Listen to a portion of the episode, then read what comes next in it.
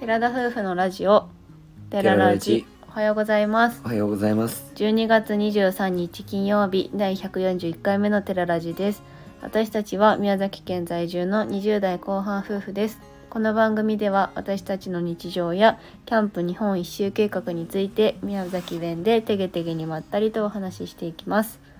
本日は今日はついてないなーって思う瞬間についてお話ししていきたいと思いますはいもう今日は声変わっててついてないなって感じですかねはい、なんか数日前から風邪をひいたのか何なのか分かりませんけど、喉風邪ですかね。喉風邪ひいたにもかかわらず喉が痛いにもかかわらず声をちょっと出しすぎてしまって喋りすぎたんやろねうん、こんな声になっております僕はもともと喉がね弱いそうだそかうら喉関連弱いもんねすぐ弱いんむですせたりするしはい喉風邪もなるし、うん声もすぐねテニスの応援とかでも枯らすタイプだし、はい歌い方とかも結構喉の歌い方するから っていうので喉が弱い方なんですね。ということでちょっとお聞き苦しいかとは思いますが本人は元気でございます。自分自身は元気やけど声がどうしても出しにくいという状況でございますはい、で今回はついてないなって思う瞬間がうんありましたのでこの話題にしたんですけどはいまあ共通して言えること物をよく落とすうんっていうことが挙げられるかなとうん思います。私は仕事を始めてからもう社会人になってからうんそういうことがねふと思うことが多々あったわけなんですよ。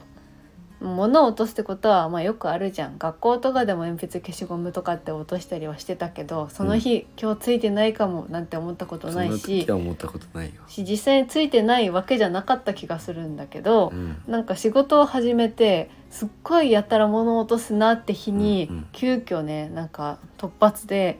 なんか仕事が舞い込んできたりとか残業になるようなことがあったりとか、うん本当についてないなって思うことが起きるようになったんだよ。前の仕事の時にそれ特にあったんじゃないそう、まあ、今そこまで物を落とすような仕事じゃないというか、そのう動き回ってないからだと思うんだけど、だから今でも物を落とした時それこそ昨日なん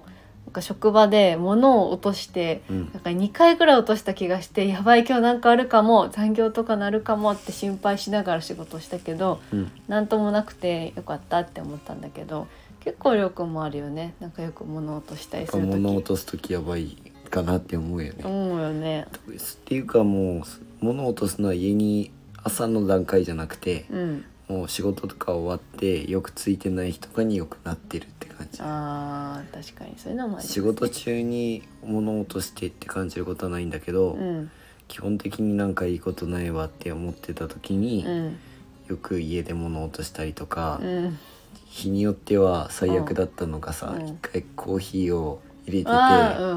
コーヒーの粉を入れて、うんうんね、ひいたやつはねうんそしてちょっとずれたのかなわかんないけど、全部ぶちまけただけ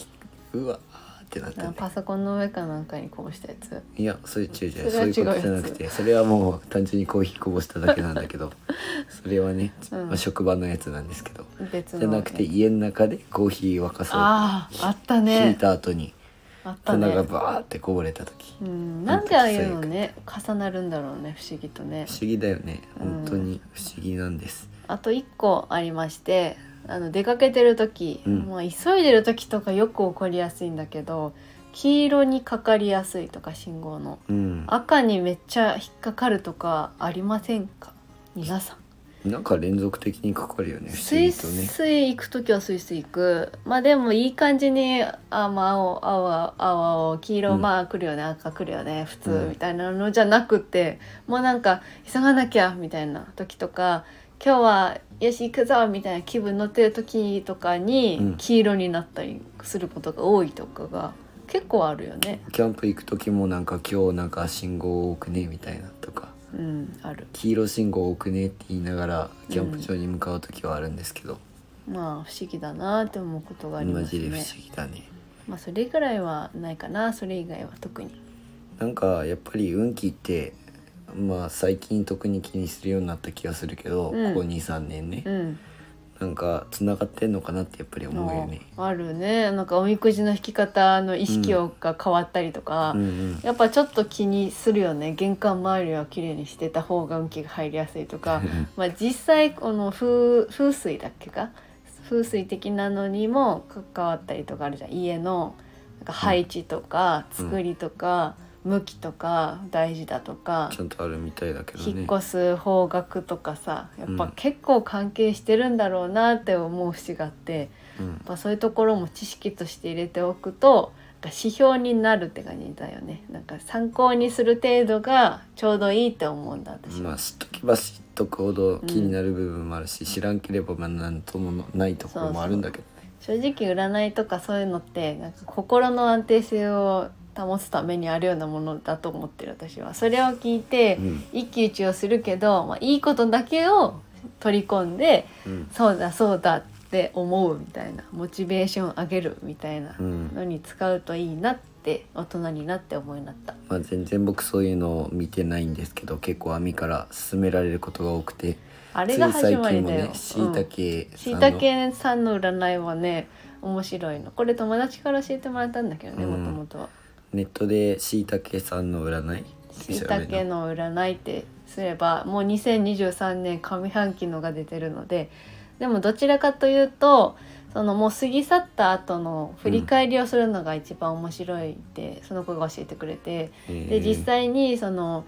2022年下半期の占いをあえて見て、2022年の下半期はどうだっただろうって、うん振り返ってああこうだったああだったって振り返るとなんかいい。その占いを信じきって、うんそのその月とかその日を生きようとすると変に意識しちゃってなんか物語がさ、強くなってるとかなんかちょっと異様な感じになっちゃうけど、だからやんわりと思って頑張ろうとかあ今月は頑張んなくてもいいかもなと かなんかそういう安定を図るためにあ見るのはいいものかなって思うようになった私は全然信じたくない派だったけどうんまあきっかけはバラエティ番組のなんか占ってもいいですか的なやつで、うんちょっと占いに興味があってそういうの見たりとか、あの占ってもいいですか見るの好きなんですよ二人とも、まあ、全然見なくなったけど最ね近はねあれだって夜10時からやってたよねそうそうやってこっちではそうそうコロナ禍になる前にちょうどやっててハマって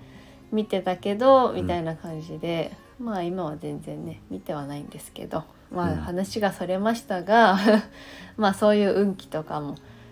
大切にしていきたいなと思います。占ってもいいですかにもし俺らがこう出たとするじゃん、うんなんかひどいこといや悲ーしいこと言われそうで怖いよねだからあれね2人で私占いはしたくないと思ってる、うん別にいいもんししてしその良くないよとか、うんめちゃくちゃいいですとかって言われるといいですって言われたらそれで関係が悪くなって離婚とかそういう別れ話がなった時にすごい落ち込むじゃんなんかああやって言われたのにみたいな、いやそれ言われたからとかいう話じゃないからさとかって思うから、うん女性心私心としては思うから、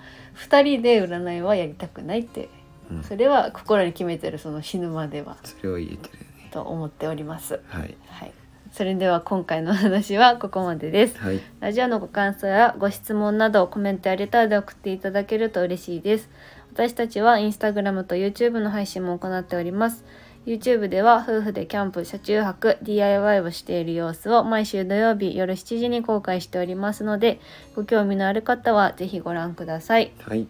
はい、今週も1週間終わりますね。残り12月もあと1週間となりましたので、うん皆様寒いですが暖かくしてお過ごしください。はいえっと今週末の日曜日はライブ配信はお休みとなります。うんもう来年になるかと思いますので、ライブ配信の方はお休みさせていただきます。